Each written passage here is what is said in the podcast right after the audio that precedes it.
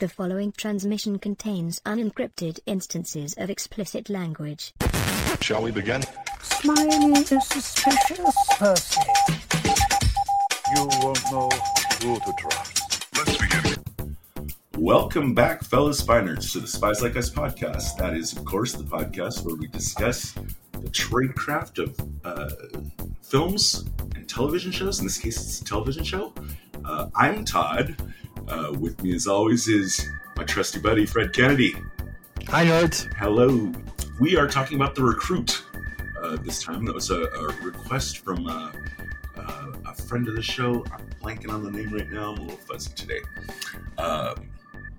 It is a 2022 television series with an 8-episode first season that has been renewed for a future second season. It just came out late last year. Currently on Netflix, heavily features the CIA with an interesting focus on the CIA's legal department, something we haven't seen before.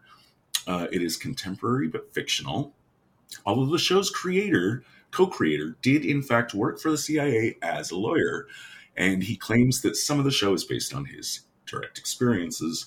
More on him later.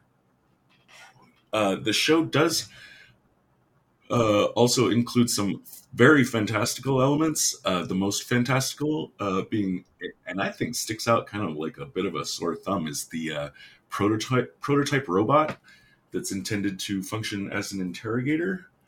There are Russian agents involved in the story as well, although from, if I remember right, if I caught it right, I think they're mostly like working for the Russian mafia, more so than, or oligarchs, than they are like KGB directed.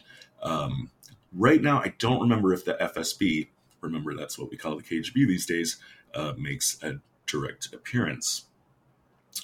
Another agency that comes into play is the United States CENTCOM, CENTCOM.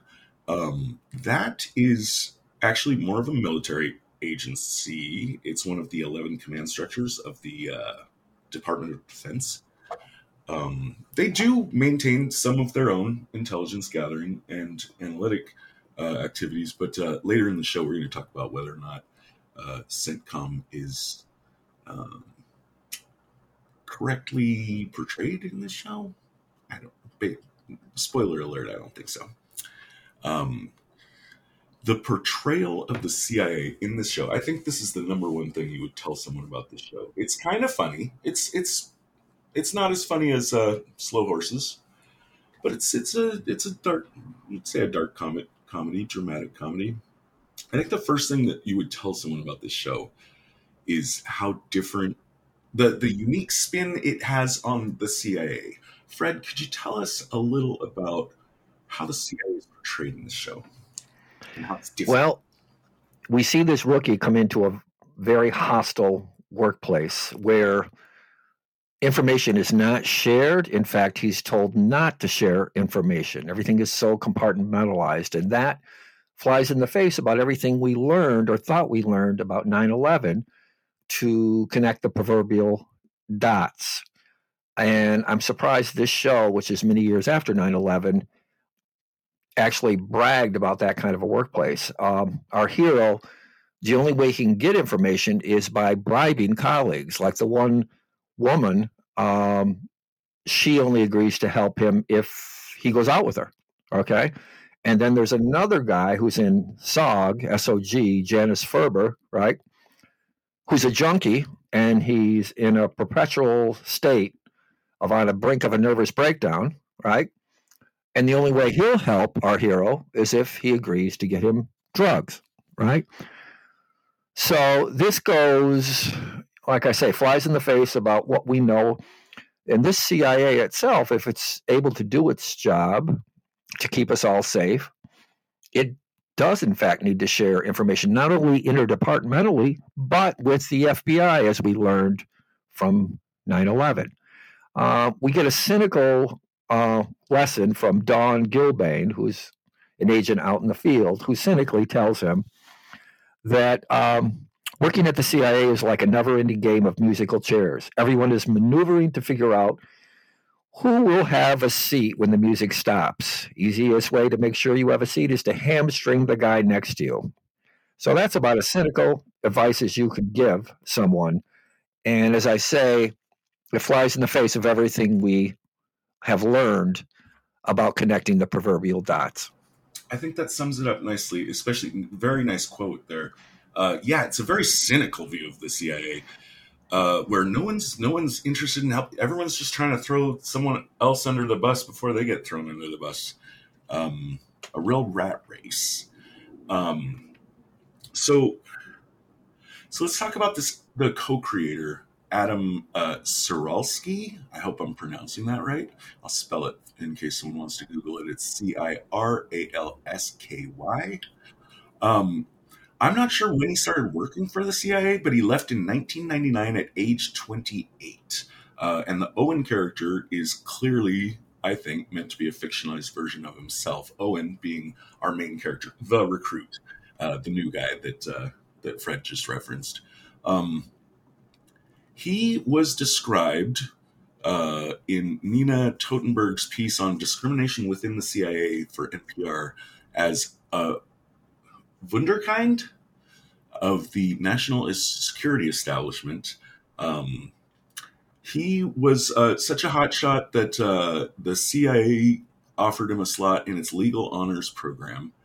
And during his tenure there, he handled a variety of sensitive matters and was honored with an exceptional performance award by the director of the Central Intelligence Agency at that time, being George Tenet.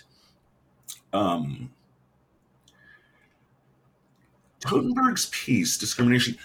Basically, the sort of famous thing about Ciralsky is that he sued the CIA for discriminating against him for being a Jew.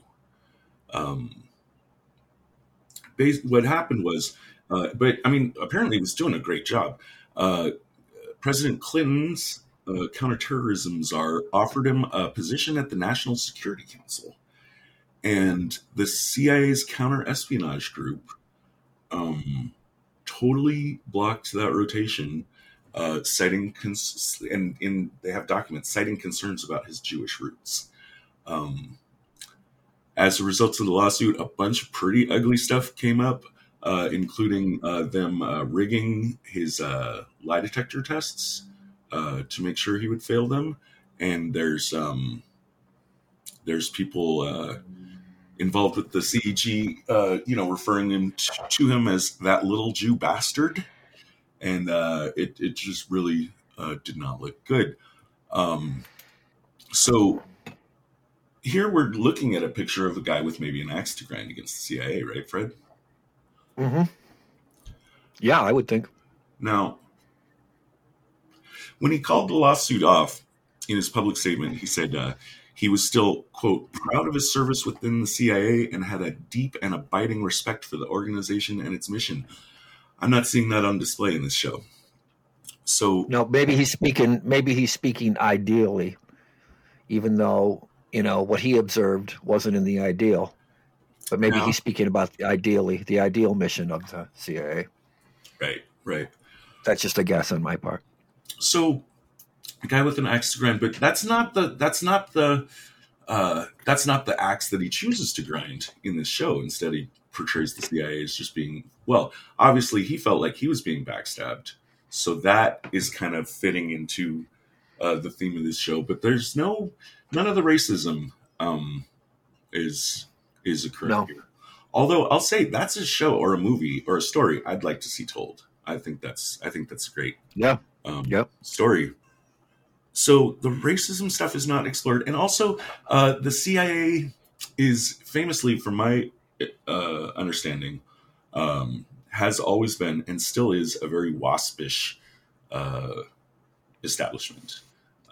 Modeled after M15 and M16. We saw that with, even those guys are British, but we saw the class distinctions there, which is part of the reason why they couldn't detect Philby. Right. And, it seems like every other CIA movie wants to show a black guy as the head of the CIA. And that's just never happened. Not even close. There haven't even been any Catholics as directors of the CIA. But in the show, you know, the show, of course, is, you know, just as diverse as TV is always. And, you know, hey, I'm not here to grind an axe against diversity in television at all. That's not where I'm coming at here. But in this case, realistically, the CIA is very, very, very, very, very white. But in the show, we have Owen's boss, the head of CIA's legal administration, is an African-American. And there's a case agent, which is a woman of Middle Eastern descent, which I think kind of just stretches the... I mean, I like to see her in a TV show. I'm not complaining. But think about that, too. There's also a self-serving interest of getting more cultural folks in there, because think about some of the countries that the CIA and M16, for that matter, would like to infiltrate. Yes. You know, you're not going to send a white guy in there, right? And I heard some of this debate about a African-American or African-British James Bond. Well, why not? The Brits have quite a population of African Brits, right? And who would better infiltrate some of those modern-day countries in the Middle East than a Brit who's dark-skinned, mm-hmm. right? Mm-hmm. So you would think both M16 and the CIA would have a self-serving interest of getting folks of color recruited to infiltrate into some of these countries that they're, you know, they interested in intelligence. You definitely want to recruit them as assets. I'm not sure if they make it to the level of case manager in the modern mm-hmm. CIA, and they definitely don't make it up into the top brass. Right, which is foolish because, like I say, there's a self-serving interest. You would think, yes. With that. Yeah. So, all in all, I have no way of telling the audience whether or not I think this portrayal of the CIA is accurate or fair. It is fun. The thing that strains credibility on my part is, okay, the title tells us it's a recruit or a rookie, right? Right. We see the rookie mistakes he makes, right? His boss points out that you never put somebody's real name next to their pseudonym on the same piece of paper. He does that. Oh, okay.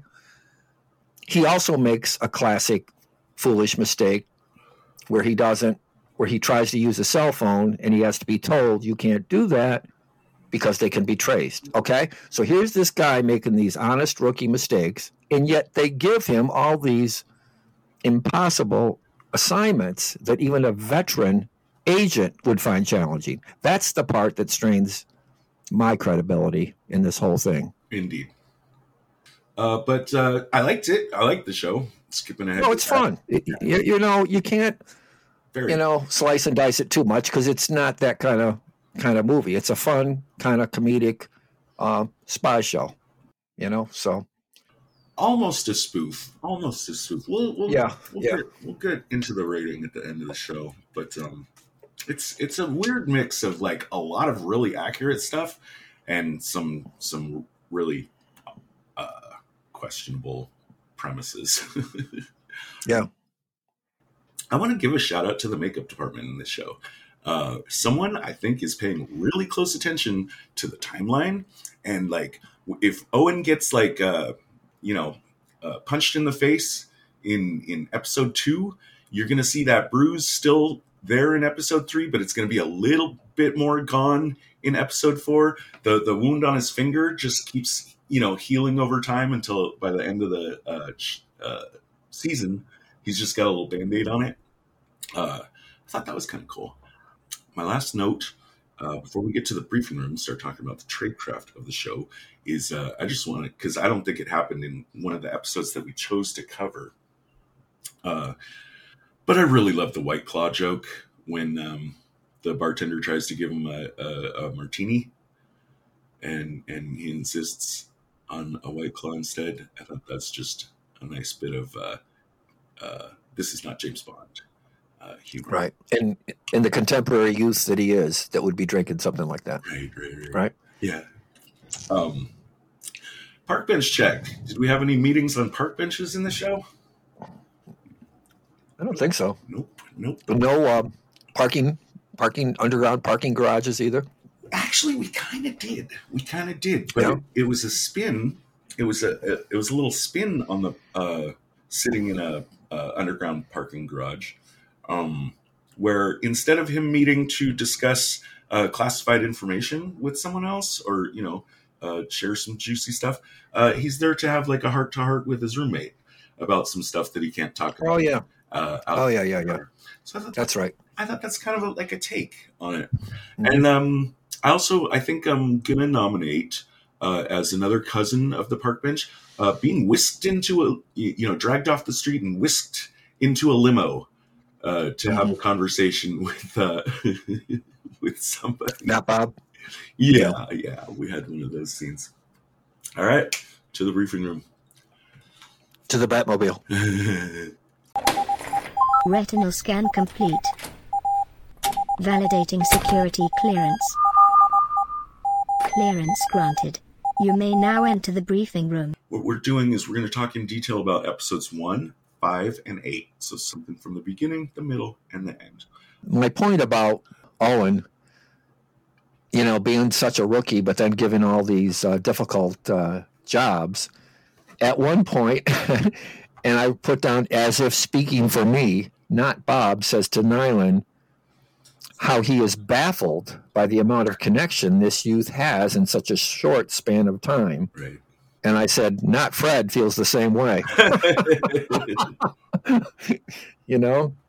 He's given so much information, And then here's this kid who doesn't know enough to keep a pseudonym separate from the person's real name, or that a cell phone can be traced. And yet he gives the SOG guy brilliant information to clog up his potential missile controversy. Maybe that was just an outsider thinking outside the box, but I thought that was a little too ingenious for a rookie to have that kind of advice. Sure. Let's be clear for people who haven't seen the show. Owen is not entirely a fuck up. He's just in over his head. He actually is a very smart guy and can think on his feet and perform under pressure. But the comedic premise of the show is that he's just in over his head. But he seems to talk his way out of all this trouble. Like when he was sent to Beirut on that dangerous mission, he talked his way out of they were trying to get one of these guys to give maternity money or alimony or something like that. And he does a real, silver tongue kind of a convincing job, convincing this tough guy to go along with it. Nyland keeps sending him on these dangerous missions to retrieve Max, whether it's in Geneva or Phoenix or in prison, right? He gives him all these missions, and then he just says, keep me posted. It's just one thing after the next.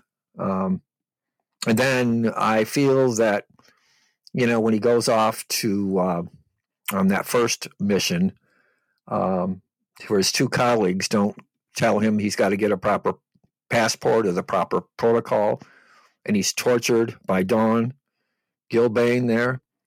I thought that was a fireable offense. They could have gotten him killed there. It was Yemen, I think, that he went off to do that. And Nyland didn't tell him to go. Because he tells him later, I did not tell you to go and do that. But I guess he thought he was showing initiative and went off half-cocked. Well, I think Nyland, who is his boss, actually does want his agents to take care of things and not tell him what's going on unless he needs to know. Everyone here doesn't want to know more than they have to. Episode 1. Okay, so our guy is Owen. His boss is Nyland.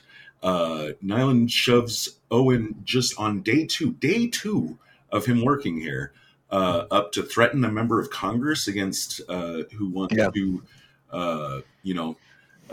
reveal some CIA secrets, maybe in the Senate Intelligence Committee or something. Owen doesn't even know what the secrets are that he's supposed to threaten this guy against revealing. His coworkers, Violet and Lester, they're going to be recurring characters. These are the two that are primarily plotting against him, and because of pure jealousy. Pure. And Nyland kind of makes it worse because he puts him in charge, Owen in charge, and has those two be his, subordinates. Right. Well, that'll come later in the series. But yeah, they don't like that. One of the things they do, they shove onto Owen one of the crappier jobs in the office, which is to go through the gray mail file. You want to tell us what? Yeah, I like this concept right off the bat. But ironically, that's the kind of drudge work you do give a rookie, right? You give him those now. Right. Tell us what it is. Tell us what graymail is. Okay, graymail are threats that the CIA constantly gets, and most of them, I guess, are phony baloney, but he's ordered to look through them to see if there's anything legitimate that should be looked into, and that's where he comes upon Max making a threat to expose some dirty deals. And as I say, that's the kind of grudge work a rookie should be given, right? Sure. Someone's got to do it. I'm sure they get thousands of these a year. And they're going to be 99% bullshit, but someone's going to have to read them. So there's that, right, which is something a rookie should be given. And one other thing toward the end, when Dawn Gilbane gives him, as you would do any rookie, as they're about to make that siege, when she says, "Stay in the fucking car." Now he doesn't, but that's the kind of thing you tell a rookie: "Stay in the fucking car," or truck, or whatever it was, right? So I just thought those two things jumped out at me. Those are the only two things you should have given a rookie: go through the gray mail, right? Right, and stay in the fucking car. But the graymail is our setup for the, our intro into like the main plot of the season. The plot, because he finds that's where he runs into Max, and he keeps being told that the information that she's given you, no one should know, let alone the Not Bob thing, right? Unless she was, a side pocket or a pocket asset, right. So right. Max Meladze is indeed the real deal. Her threat is not based on just made up stuff. She really does have a lot of dirt on the CIA. She's the real teacher in him or of him. Yes, she teaches him more about the trade than Nyland or his two associates, in that she keeps telling him everything's leverage, right? Mm-hmm. And she, right from the start, she said, when he says, "How can I trust you?" And he said, "Only when our goals are the same." And throughout the whole story, she keeps showing through her, not only her words, but her deeds, that everything she does is leverage. And she keeps exposing the stupid or the foolish information he gives her just by talking to her. Like when he talks about, who did you meet Yemen? And he says, her. He uses a pronoun. "Oh, you idiot. You just told us that it was a her," right? And he also, his name, right? Just basically his name gave her, she then took his name and went on social media and found out all about him, right? And she keeps pointing out all these stupid mistakes. So, in fact, more than Nyland or more than anybody else, she's his teacher in tradecraft. Do you think they should trust her? is one of my big questions. I don't think so. But she kind of admits that throughout the whole movie. Like until our goals are the same, no. You know, she's quite honest about it. Right. Yeah. I think she's trouble, and I think as the story goes into season two, we're gonna eventually decide it was probably just a bad idea. Well, what complicates things is when she starts, and I'm getting ahead of myself maybe a little bit here, but when she starts to fall in love with him, you know, that, like in most spy stories, you know, when she starts to fall in love with him, that sort of complicates things and muddies the waters about her, tactics. Right. So this other thing too, about her being a pocket asset, what that means in the show is that there's no record of her. She's not in the files. Everything. Which is another thing he revealed to her. He goes, when you asked me who my handler was, that tells me you don't have a hard folder on me. Right. Yeah. From the get go, she's, just every other thing that comes out of his mouth, she's like, that's a mistake. That's a mistake. You just screwed up there. No, I don't know for sure. I don't work for the CIA, and if I did, I wouldn't tell you. But I'd have to kill you. I don't like the idea of this this pocket asset kind of thing. I actually believe the CIA keeps records of everything somewhere. We saw that in the report, didn't we? But she knows stuff, and she knows names that she shouldn't know if she doesn't exist in the system. He finds that one of the things she referenced, or that, that was in her threat. There's, some complicated stuff. He figures it out. PW is a code for Belarus. Butcher is the name of an operation that happened there in 2009. Somehow he figures out that the case officer for Butcher was Dawn. That's our black lady, heavy with the evil eyes, that just, her eyes just promise murder in every conversation. I think she's great. And he is an operative in Yemen. You mentioned this scene a little bit ago. It was never explained to me how he found Dawn in Yemen, and I'm going to give minus -5 points for that. Dawn confirms that Max Meladze, that Max had connections with high-level Russian intelligence in Belarus, and gives him the musical chairs advice.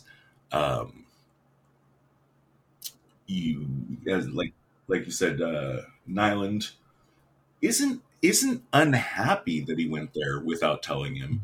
He's just making sure that it's clear on the record, like, I did not tell you to go there.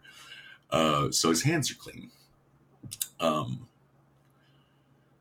Max tells him that she's got CIA documents kept in a storage facility, and tells him where to get those. I forget exactly why. Why does she want them? I don't remember. Nyland advises Owen to get FBI coverage to recover the files, and he says, if I heard it right, do you need anyone from the kitchen to help you? The kitchen gets used as slang for the CIA in a couple scenes in the series. I've never heard that before.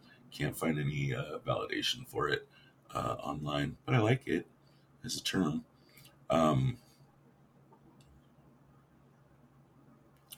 Owen can't get help. He can't get through to the FBI. The only way he's trying to get through to the FBI is by calling their automated phone number. You would think he would be able to show up at a local office and get some help. But he goes it alone for some reason that also not explained. Some Spanish drug dealers are waiting there watching the storage facility. He doesn't try too hard, though. Once he gets that answering thing, he doesn't, he just gives up quickly and goes it alone. I don't think it makes sense that these guys are watching the storage facility on the day that he shows up. There's no story justification for that. What if they've just been sitting there for years waiting for someone to show up? If they know the stuff is in there, then they should just go in and get it.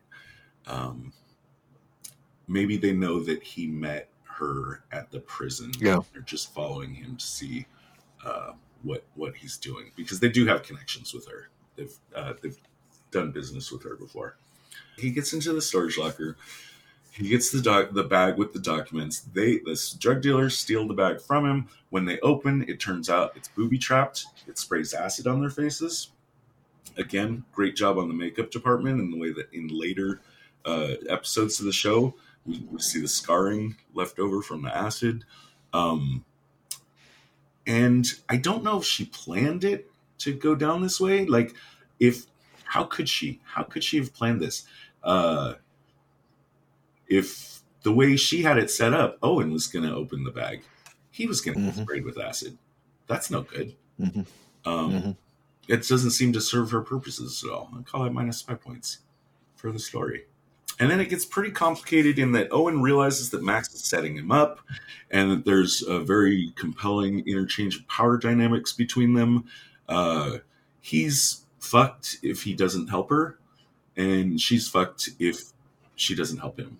So they're just stuck together. This is where the leverage theme comes in, that Max keeps schooling him throughout the whole series, right? Leverage. Yeah, and that's totally like the name of the game of this show in terms of narrative. It's everybody leverage against this person and it equals leverage against this person. Could have been the title. Yeah, leverage. Back and around we go. And I thought that's part of what makes the show pretty entertaining, and some of it feels pretty realistic. So kind of that's episode one. Owen gets sucked into this job of having to try to get secure Max's cooperation and silence by getting her out of prison. And she, I guess what she's done is she's tangled it up in a way that he has to get her out. He can't handle it in any other way. Skipping ahead to mid-season, season 5. Now, this is why I picked episode 5. Reason I usually pick the episode right after the middle of a TV season is usually this is when the plot shifts into a new direction. And that's the case here. Episodes 1 through 4 dealt with him getting her out of prison, finding out some other stuff. But in episode 5, she is out. And this is also the other major event, other than her getting released from prison, is we find out that Dawn and Max's old handler, a guy named Xander, are working together, and they are either going to put her back in the field or kill her. Max gets taken back to her house and got 3 CIA agents there to sit on her, basically. But she has a kick-ass secret escape route and what I call a boogie bag. Some people call it a go bag, but I love a boogie bag, where that's where you got your little stash of, you've got a gun, you've got a bunch of money, you've got some fake IDs or stuff. You just got everything you need to do if you just need to get on the lam right away. And a really cool underground tunnel that leads her to another house where she's got a car stashed. So that's just the sort of thing I just really love to see. My characters, and when I play Dungeons and Dragons type games, they're always I have a fetish for it. I'm always setting up some kind of elaborate escape route for when the shit goes down, even though it never really happens that way. But I'm always looking for my character to be able to pull one of these scenes off. Now, supposedly Owen thinks he's out. He thinks his job's done, right? And he's happy. He's happy to not be involved with Max Meladze anymore. But the Secret Service gets sent to collect him by someone that we call Not Bob. Not Bob apparently was a CIA legend. Even people in the CIA don't know maybe who he really was or whatever. But like everyone's heard of him. He's kind of a ghost story. But apparently he was just like really highly respected and feared. He's now chief of staff for the White House. And at some point, I don't remember exactly when, but Max had told Owen about Not Bob. She had said that he was her handler, or that he was feeding her information of some kind. Now, Not Bob denies this, which I think he would, but in this case, I think the fact is he actually doesn't know about Max Meladze. And his chief concern is that someone is claiming to be Not Bob, and that person is in communications with Max, knows enough about Not Bob, including his internal nickname, to pull off the ruse. And that means someone inside Langley, and that means potentially a mole or some other form of traitor. This scene, by the way, with Not Bob and Noah, I think really shows off with Owen, who's played by Noah Centineo. I think Noah Centineo, this is one of his best scenes. This guy is a real good comedic actor. I think he's got a great future ahead of him. Good looking, too. We get a cool scene where Max, who's now out of prison, she's trying to raise money. She's going to talk to her old drug dealer associates, who have reason to be really mad at her because they got sprayed in the face with acid from her documents bag. But where she catches up with him is in a class where he's taking, an advanced course on the psychology of aggression. Yeah, it's hysterical to me because, I think it's supposed to be an ironic joke that here's this sadistic hitman taking courses on compassion, aggression, and violence, and how much of it's innate, as if he's just, intrinsically wants to know this, but it's to aid him in his trade in a practical way. Right. So I said, talk about ironic detachment. Yeah, he says, Yeah, in my line of work, I deal with a lot of narcissists, right, and psychopaths. So normally when we study, all of us in Psych 101, we study these things for their intrinsic value and, ooh, gee, and isn't that neat, and nature, nurture, and what makes us, the way we are. But this guy's actually, kind of learning it for his trade, which is hilarious. Max needs help dealing with the drug dealer guy. Basically, she's got a network of safe houses that she's set up, and apparently she's got a system that is like a trade secret, but she's willing to sell it to the drug cartels so that she has enough money to return to Russia. She calls Owen to get his help with it. I think it's kind of lame that she doesn't have anyone else that she can call. But I think the show just wants to drag Owen back into the story, right? Well, yeah, and back to the leverage theme again. They both need each other.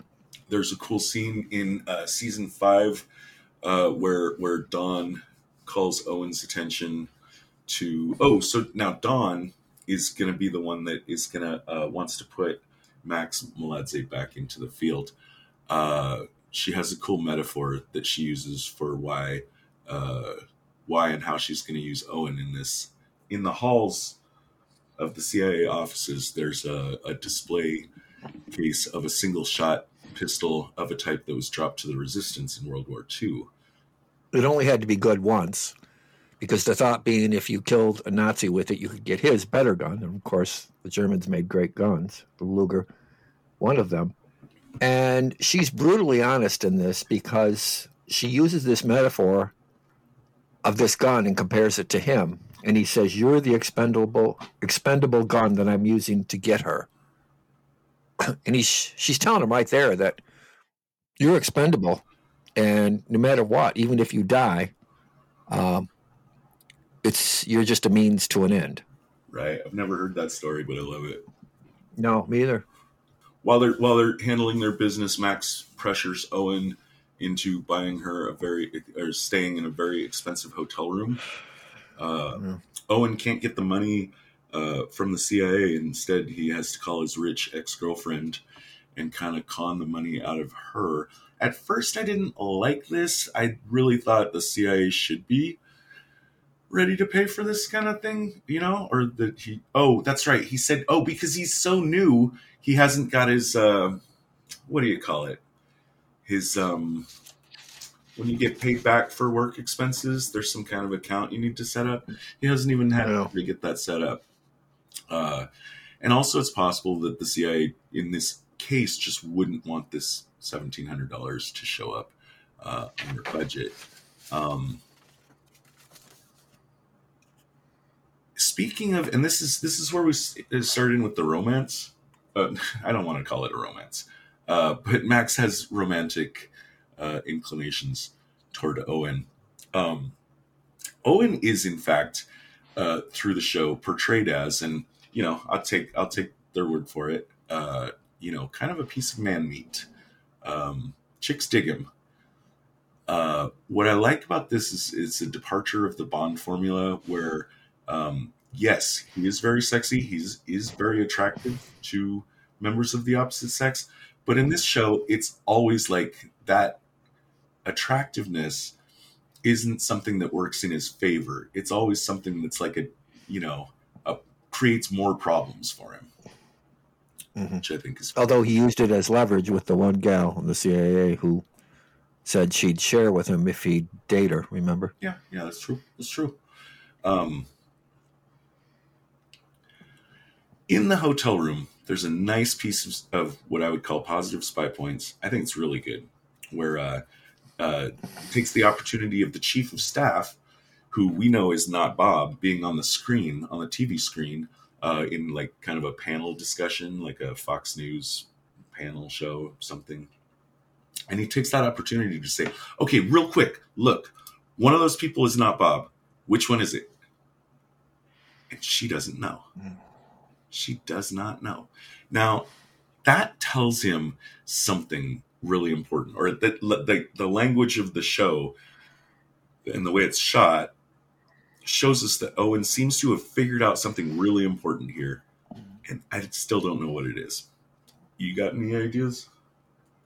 Only that she knows the name, but really not who it is. You know, that name has been floating around like Kaiser Soze, right?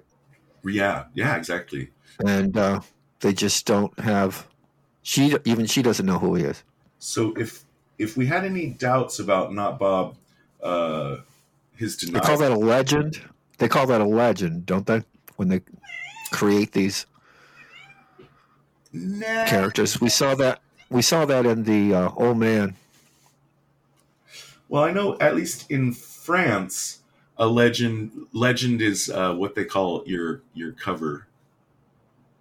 You know, your cover identity. Yeah, but I think it can also be a persona. Okay.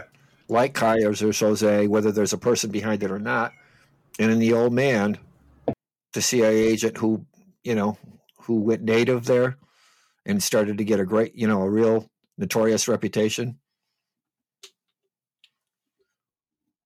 And we find out it's the younger version of the Old Man. All right. One other interesting point in episode 5, I thought, had to do with Owen kind of sizing up his own relationship with Max and how the rest of the CIA are treating her and him. And in that, I thought Owen had a very ballsy answer to Dawn, with Nyland present, right? When she asked him, why does Max want Owen to come back to Phoenix if there's nothing going on between them, which is kind of accusatory. And he says, very astutely, maybe because I kept my promise and got her out of prison while all operations did, meaning her, was abandoned her after she risked her life to provide the agency with intel. And then when Dawn says she wants to reinsert Max back into her old life, Owen points out the leverage Max now has because she knows they need her, so she's testing us to see how far she can push. Pretty astute stuff for a rookie. Yeah, he's got the brains. He's got the brains to do the job, just not the experience. It's a fun mix to watch. And then Tradecraft Notes for episode 8, the final episode of the show.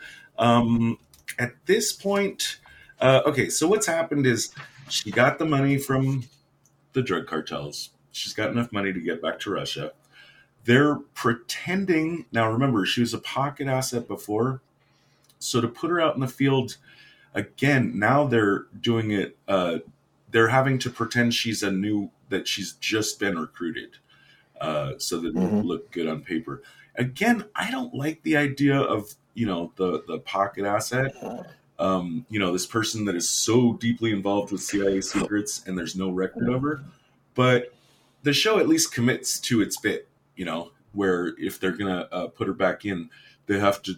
There's some things that would be easy for them to accomplish if they could just straight out say, like, we're returning her to the field. But they have to run through some hoops to make it look like this is her first assignment working with the CIA. I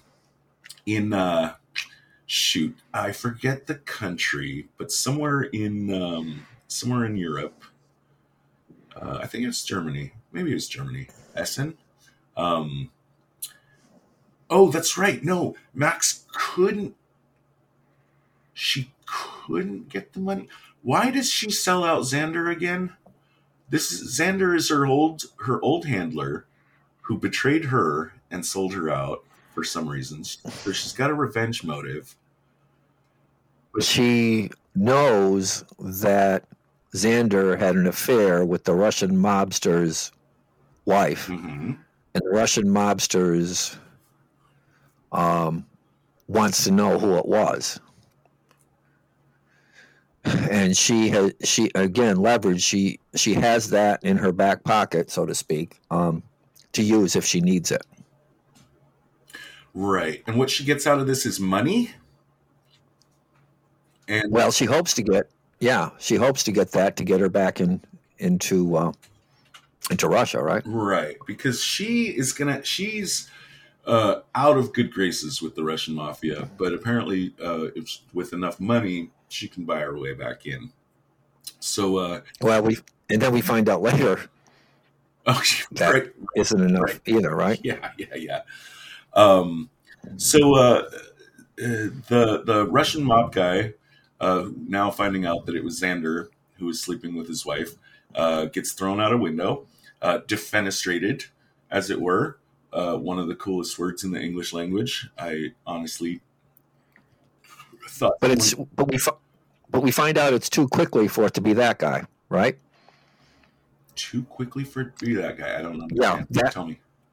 For Xander to be, Alex figures out or Max figures out. They let it go. They want that to be the reason for a while, but Max knows that Xander is killed too quickly for the Russian guy to have done it, because she just gave him the information, really, right, about him. Yeah, really? That comes out, and she knows that it couldn't have been him, right? And we find out later who it really was, right? The Russian guy, on paper, it sounds like it was him because he has a reason to do it. But the killing of Xander happened too quickly for the Russian guy to have done it when he heard the information. And you say later we find out. I didn't pick up on this. You say later we find out who did it. Who did it? I think it's the blonde girl. Yes. Okay. Yes. Okay. And we don't know what her motive is yet. She's goes on to the next season, I guess. Yeah. Okay. Yeah, let alone the other big secret about her, too. We find out at the very end, right? About who she is. Yes. There's a mystery. Let's just say there's a mystery lady. We'll get to her in just a minute. I thought it was interesting that Violet ID'd Xander immediately. That she, Violet, that's one of Owen's coworkers. I'm not sure that there's a reason for it or a connection, but it was just interesting that. When she found out that it was Xander that was thrown out the window, or I think she sees him. Yeah, she sees him because they were waiting outside in the van. because Nyland sent Violet and Lester to surreptitiously keep an eye on Owen. And she recognizes Xander. Violet recognizes Xander as soon as she sees him in the street. Not sure if that means anything. Lester goes into the hotel to clean up the room, make sure there's nothing there for the police to find that the CIA doesn't want found. I thought that was well done. I give plus 5 points for that representation. Owen and Max are on the run after Xander's death because it looks really bad for her. And they're on a train where, as you say, he tries to make a phone call with his cell phone. She throws it out the window. Can I make another defenestration joke here? I know he's a rookie, but how does Owen not know his phone can be used to track him? That's a rule right out of Spy 101, right? Even I know that. So the CIA is a little flipped out about Xander's death. You know, CIA case officer thrown out a window. Coincidentally, just when Max has shown up back in town. Of course, they don't seem to have the records to know that Max has a relationship with Xander.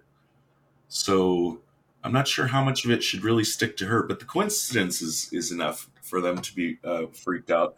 And this is when they get on a conference call with this guy from CENTCOM.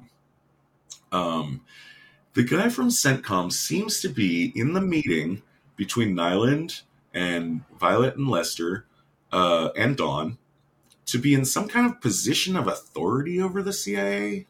Did it seem that way to you in that scene? Yeah. Which just does not make sense to me. Let's say again, CENTCOM is one of the commands of the Department of Defense, 11 commands. And each of them is assigned to a certain region of the globe.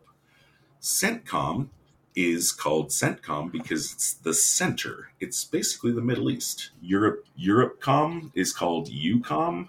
I guess North American, it would be like NACOM or something. And I'm not saying that CENTCOM doesn't have any intelligence operations. It's just that's not their main focus.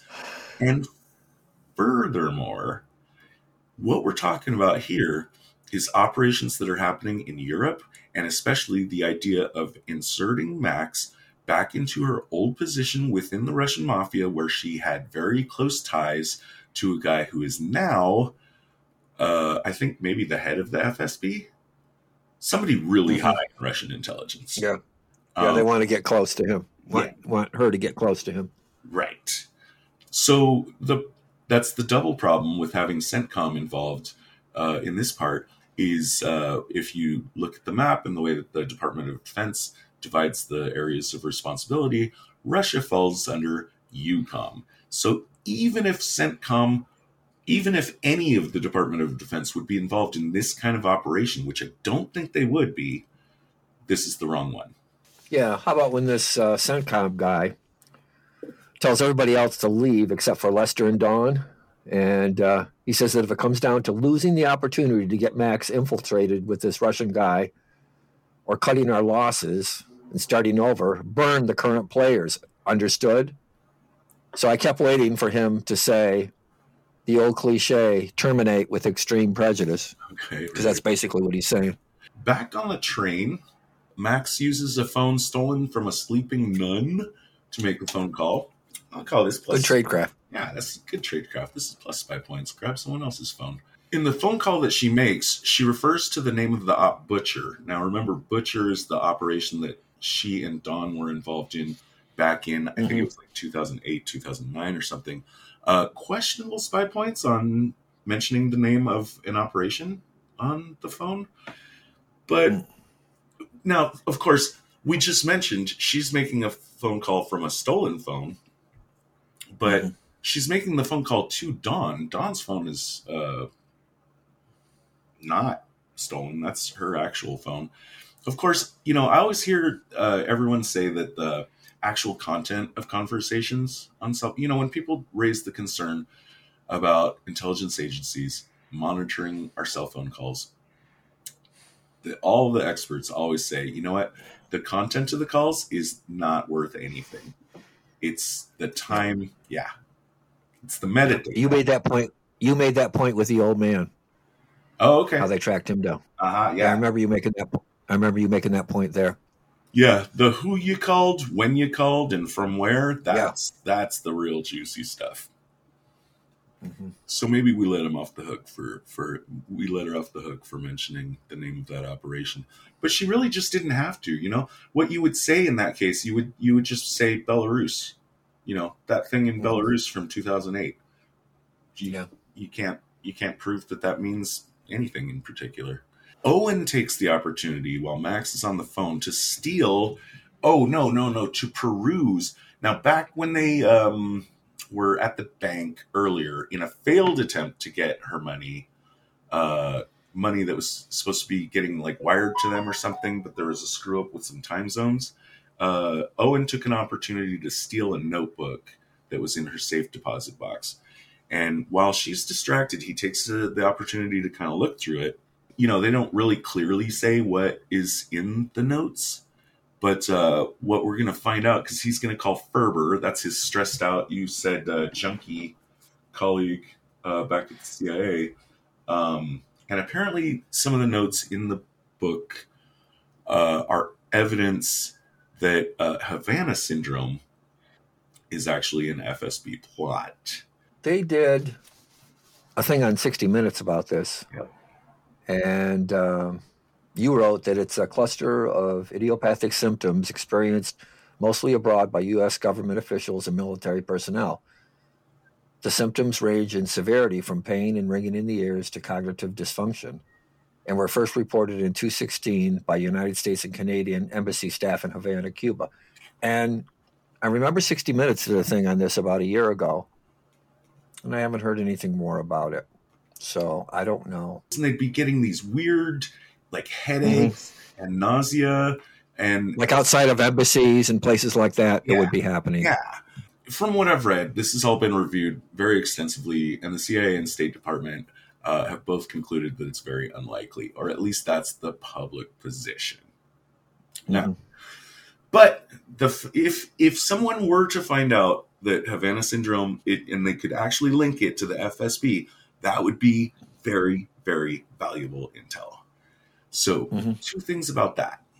Now, the guy he's calling, Ferber, he's got, has been like a little side plot running in the background through the season.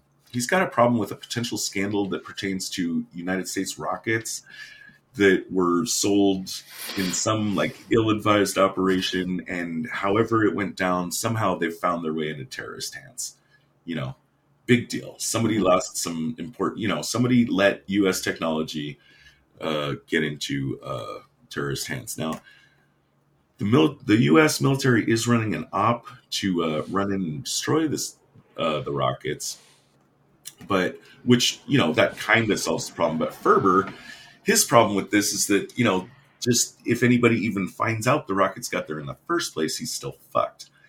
And Owen's big idea is okay, you can't stop that from happening. But, and I forget exactly how he phrases it, but something about muddying the waters. Yeah, throw something on top of it, just to muddy, just to confuse the situation. And I read a pretty good analogy that compared that to the Iran-Contra affair. Mm-hmm. The Iran-Contra affair, most people know, is when Reagan sold missiles to Iran to get the hostages back, okay? That's all most people remember about it. People forget the second part of it, which was then the CIA took the proceeds and sent them to the Contras in Nicaragua.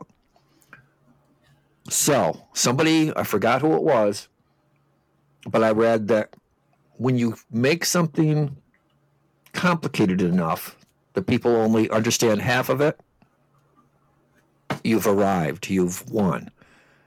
And that's what he's trying to do. So even though that was true about the Iran-Contra, people only remember that first part of it, that Reagan sold missiles to Iran for the hostages. Yes. People forget, because it's too much, the second half of it, that the proceeds were sent to the Contras.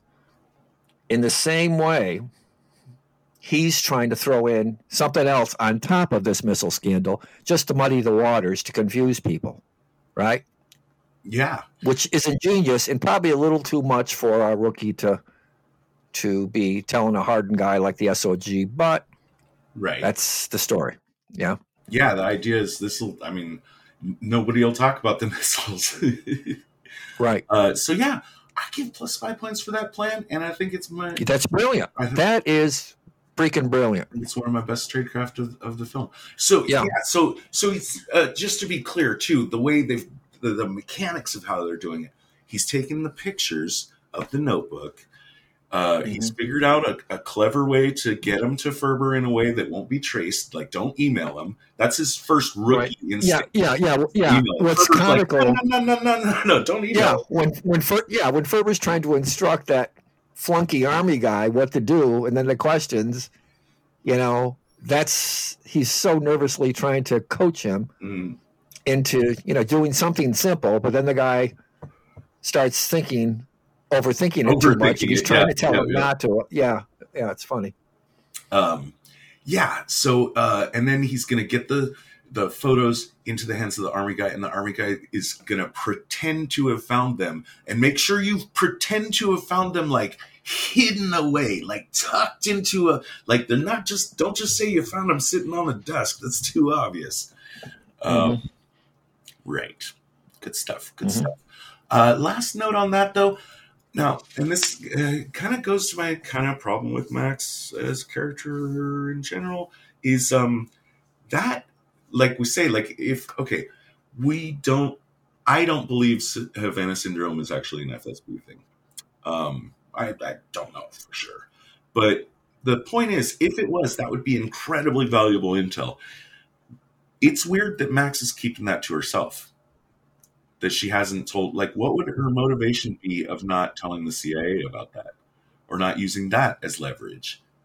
How can she use that as leverage somehow? I don't know. Well, maybe, you know, that's still in her holster that she hasn't used yet. You know, maybe she's decided not to use it yet. I don't know. Sure. In the car ride over, now they're going to turn themselves in, basically, like, or come in from the cold. Owen and Max are going to go see Dawn, as was previously arranged, even though there's a lot of heat on them because of Xander's death. On the way, Max tells Owen a secret about Dawn. She tells him that Dawn has been running ghost assets and pocketing the money, by which I mean she's been claiming that she has assets in the field that need funding, but she keeps that money for herself, and there is actually no... There are no assets. They don't exist. Max says that she's doing this so that if the agency decides to liquidate her, Dawn will have to kill Owen too. This makes no goddamn sense to me at all. Is there any way you can save this from being one of the worst tradecrafts of this show?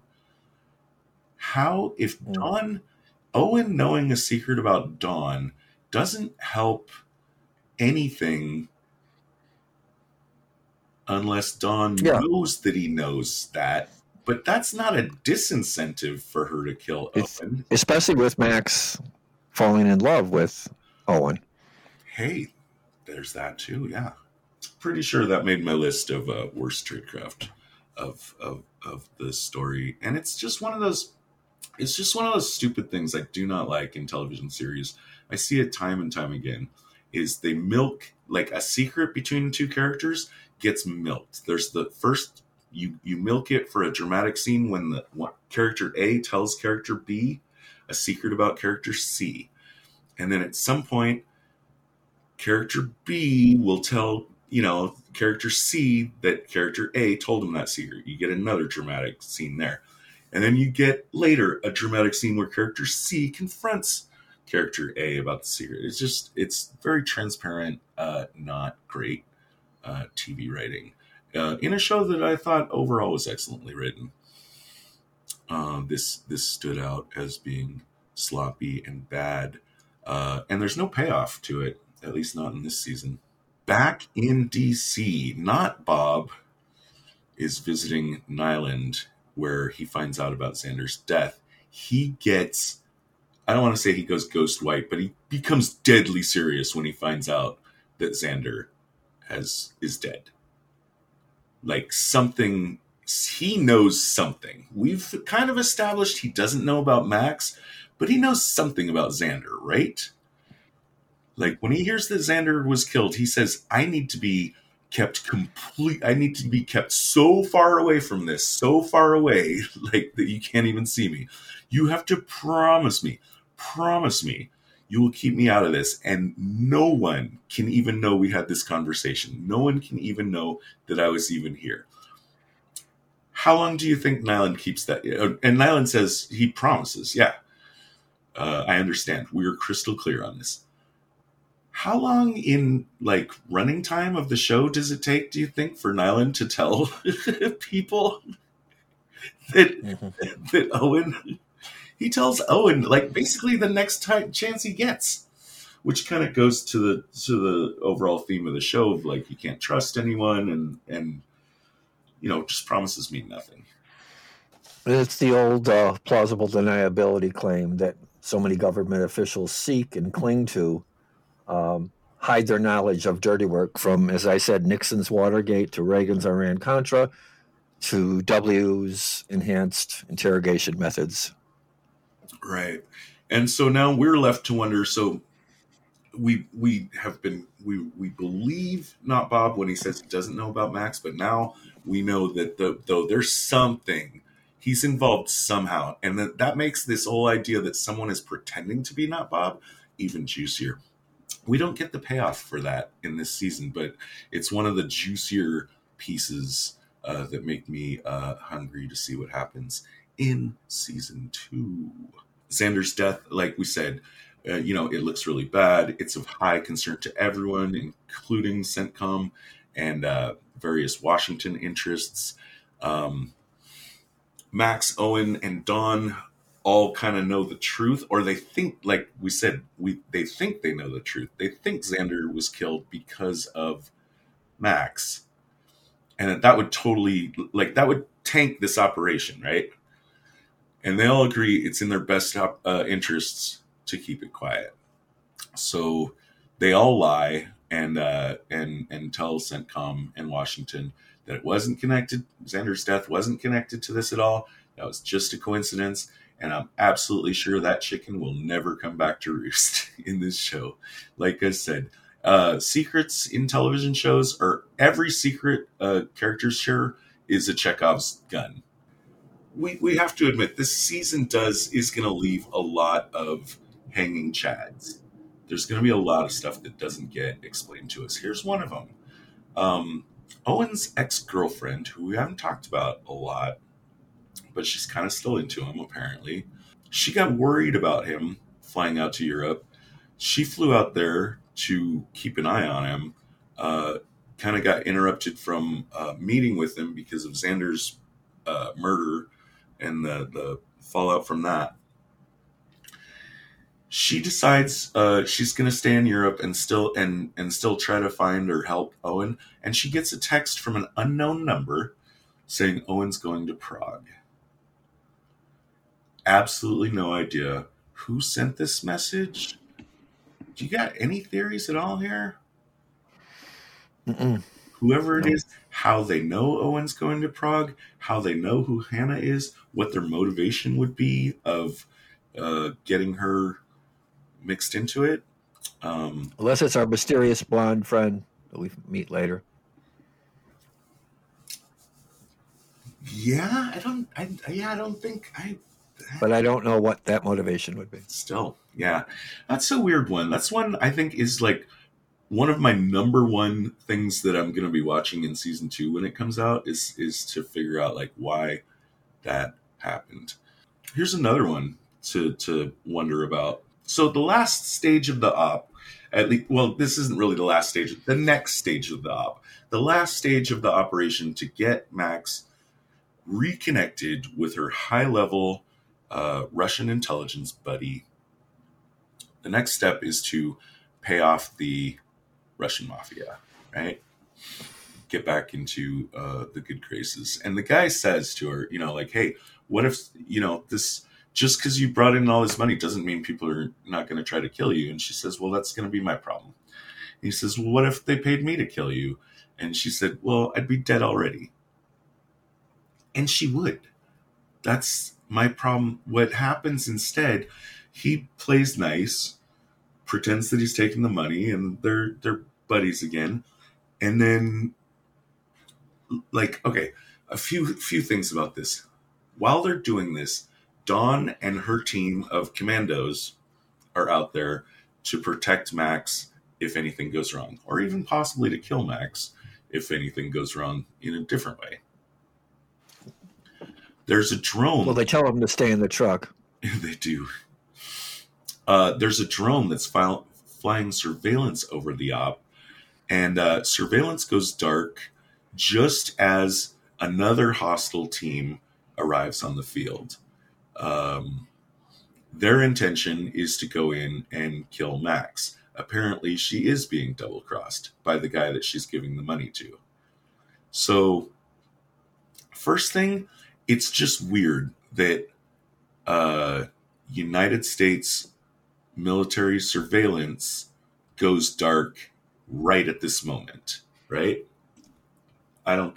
Yeah, but is there a connection between the people who attacked and the guy, the Russian guy she's talking to? Do you really think that they're in cahoots together? Or I thought they were separate. No, I think they're. You know, because I think they are. They're in cahoots. I think that was established. Okay. Remember, and she murders him. Mm-hmm. Right, because she knows that. She tells him that, you know, you'll never believe that I wasn't going to kill you, so I'm going to kill you anyway. Oh, right. Yeah, that's true. So yeah, weird coincidence on the you know, the guy operating the drone says, oh, it's like, it looks like a software glitch. I got to reboot. Now, if it's a software glitch, it's extremely suspicious. It seems more likely that someone on the inside, and that would be CENTCOM, is sabotaging this mission. And if I find out that this never gets paid off, I would give this massive minus spy points. This coincidence is just too bullshit. Yeah, you can't. They might not even answer it. You can't leave something hanging around for me to chew on like that and not pay it off. Side note, I've already mentioned this shouldn't be CENTCOM that's involved in this, but even if it was, CENTCOM is they say that the drone is being flown out of by a teenager in a bunker underneath the Vegas Strip, which sounds clever. But even if this was supposed to be CENTCOM, CENTCOM is based in Tampa, Florida, not Las Vegas. Minus 5 points. Getting close here. So, yeah, so the shit goes sideways, as they say. It is a double cross. We get a big, run and gun action scene here, which honestly, okay, like I said, like, Max even spelled it out. She said, if you were going to kill me, I'd be dead already. She's right. They don't have to do this elaborate thing of sending in this like military team. At any point, the guy's escorting her in. Just pull out a gun, put a bullet in her head. It's done. It's easy. Right? Yeah, but again, I wasn't sure that they were in cahoots. Okay. I was thinking that the Russian gal with the blonde was a separate entity from the guy she was talking to at the table. Okay. We're finally going to get... And that would make it... Right. That would make it possibly plausible. Yeah. So really, my note here... Well, okay. Assuming you're right, then I don't really have anything to stand on here. But if I'm right, and it is a double cross from the guy... I said, makes no sense. Would have been easier to just put a bullet in her head. Right. It felt, right. I'm just saying, if that's the case, it just felt to me like this was just an excuse. Feels like a studio note of, hey, you need to have a big action scene at the end of this thing. Mm-hmm. So yeah. So now, finally, our blonde friend, I think, is the last thing we got to talk about. This is, I'll set it up for you. She showed up a little bit earlier as someone that was trying to chat Owen up at a hotel bar. Young, blonde, lady. And Owen, after talking to her for a bit, suddenly gets the idea in his head that she's trying to set a honey trap for him. And he laughs about this, and she seems to be put off and takes off. And at the moment, comedically, we're supposed to think like, oh, Owen, you silly guy. That was just a normal girl. But she keeps showing up, so she's not a normal girl. And she shows up at the very end. Do you want to tell us about this and speculate? Well, it's not a speculation. We find out who she is, don't we? Yeah. Do you want me to let that cat out of the bag? Yeah, I think if the audience has gotten this far, I mean, but you're good to. It's good of you to mention. Okay, yes, massive spoiler, cliffhanger ending. Go for it. She's Max's daughter, and she kills Max. Yeah, and or so it appears. Yeah, and in that raid, that initial raid to try to kill Max, at the oligarchs. Establishment, whatever, his estate. She was the one leading the commandos. And there was a really cute scene, though, where she and Owen recognize each other. You know, they're both, like, taking cover behind cars. And he's like, hey, it's you. And he waves, and she, like, smiles and waves back, and then immediately starts locking and loading and shooting at her. Yeah, that is funny. Very funny. Very funny. That's the show. That's our Tradecraft notes of the show. Let's debrief this thing. Agents, please report for debriefing on this operation. The director will see you now. I liked it as a fun adventure series, not to be taken too seriously. However, having said that, we keep running into incongruous examples of our hero making clumsy rookie mistakes, from revealing too much of himself and what he knows about her to Max, which gives her leverage, not realizing his phone can be traced and placing an agent's name on the same piece of paper as a pseudonym.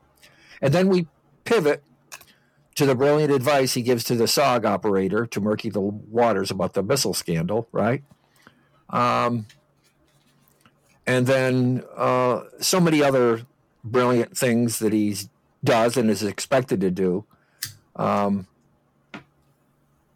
And that was the hardest part. They keep giving him these very difficult assignments, and he kind of learns on his own as he's going along. And then the assessment of Max and how she's using the leverage over all of them to see how far she can push. Pretty heady analysis for a wet behind the ears rookie who doesn't know his phone can be traced to keep an agent's name and their pseudonym separate. So it was fun, but I kept running into those incongruities in it. Yeah. 4.0. All right. I'm just a little bit higher. No, actually, you know what? Now that you say it, now that I hear you, I was going to say 4.5, but I think I was just really feeling it in the moment. This is probably more like a 4, actually. Although it's very satisfying. I'm pretty hot on the series. I am on record saying Slow Horses is the only truly comedic spy story that I've ever seen. I can't stop laughing, and I haven't seen it. I just reading the book. It's hysterical. The way he runs down his minions. I can't wait to get more of that. I think this one is in the box. This one, it's not as funny as Slow Horses, but it's kind of they're figuring out how to tell actually smart, funny spy comedies, and not just like super like slapstick stuff like Get Smart or Spies Like Us, which is god awful, by the way. Never should have named my podcast after one. Never should have named my podcast after one of the worst spy movies that I've ever fucking seen. I think Noah Centineo is actually fucking amazing as a comedic actor. I look forward to seeing him in anything else he does. The show demands a lot from him, and he pulls it off. In terms of like pathos and comedy and drama and stuff. And The show is a really kind of weird mix of like straight men and comedic performances, you know what I mean? Like the Abbott and Costello thing. And where like Noah is like the comedic guy, there's a lot of characters like his boss, Nyland, not funny at all. Total straight man. Dawn, straight man.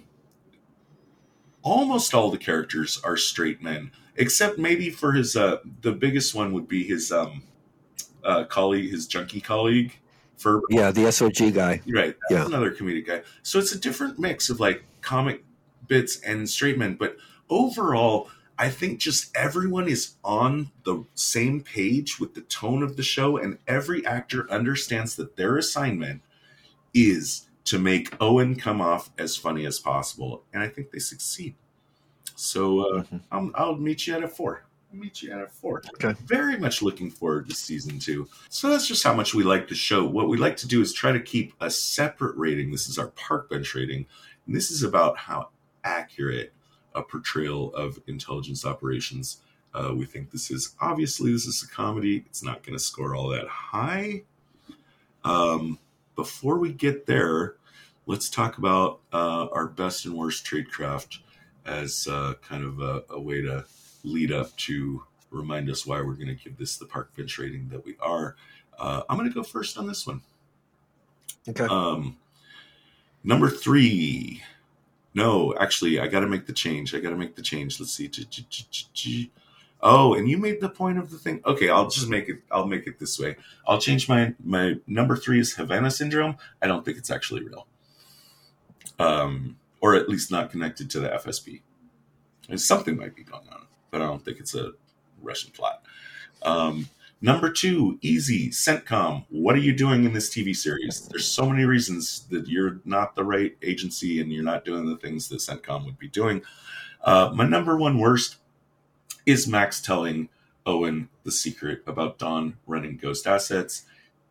The reason she gives for doing this makes no goddamn sense at all. Number 1 worst tradecraft, minus 5 points. Fred, your worst.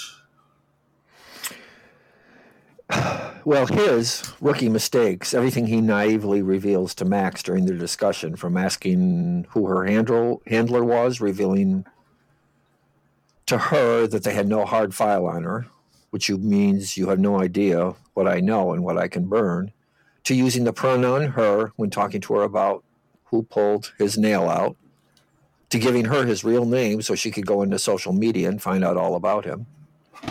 And come to think of it, why would he even be on social media if he was in the CIA? And why wouldn't the CIA catch that in his vetting process and make him remove it? Minus feasibility points. Right? Yeah. Number 2, when Owen writes an officer's name and their pseudonym on the same piece of paper, which is also a violation of Spy 101 that Nyland berates him for, more minus spy points.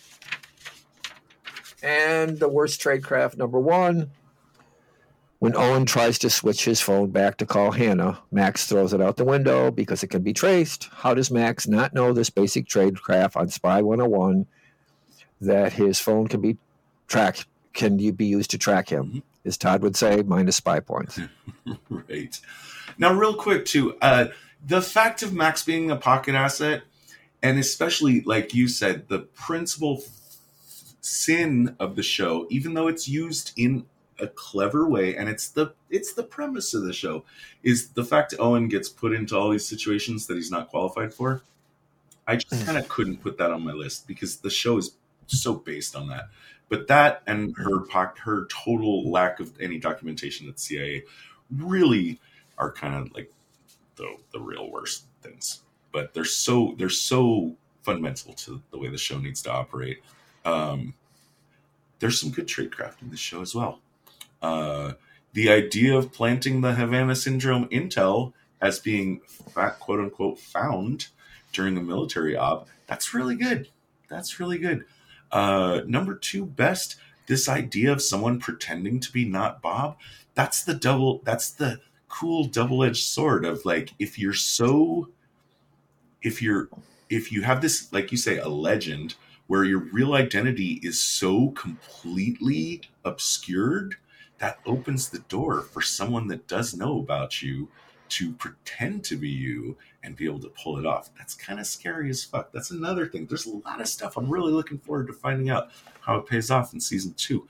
And my number one best is there's a whole bunch of stuff they do that seems very accurate about the way they handle code names and the way there's a person's name and there's an internal code name and their external code name and their cover and the way these are all linked. It gets used a lot in the show in some interesting ways. Like when someone knows one of those pieces of information but not another, it tells you something about what might be going on with them. I liked it a lot.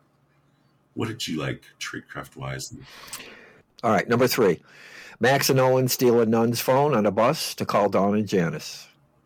Number 2, Dawn's use of Max and Owen as simply a conduit to the new head of Russian intelligence and how they're both the expendable gun I'm using to get her. That's pretty cool. Yeah.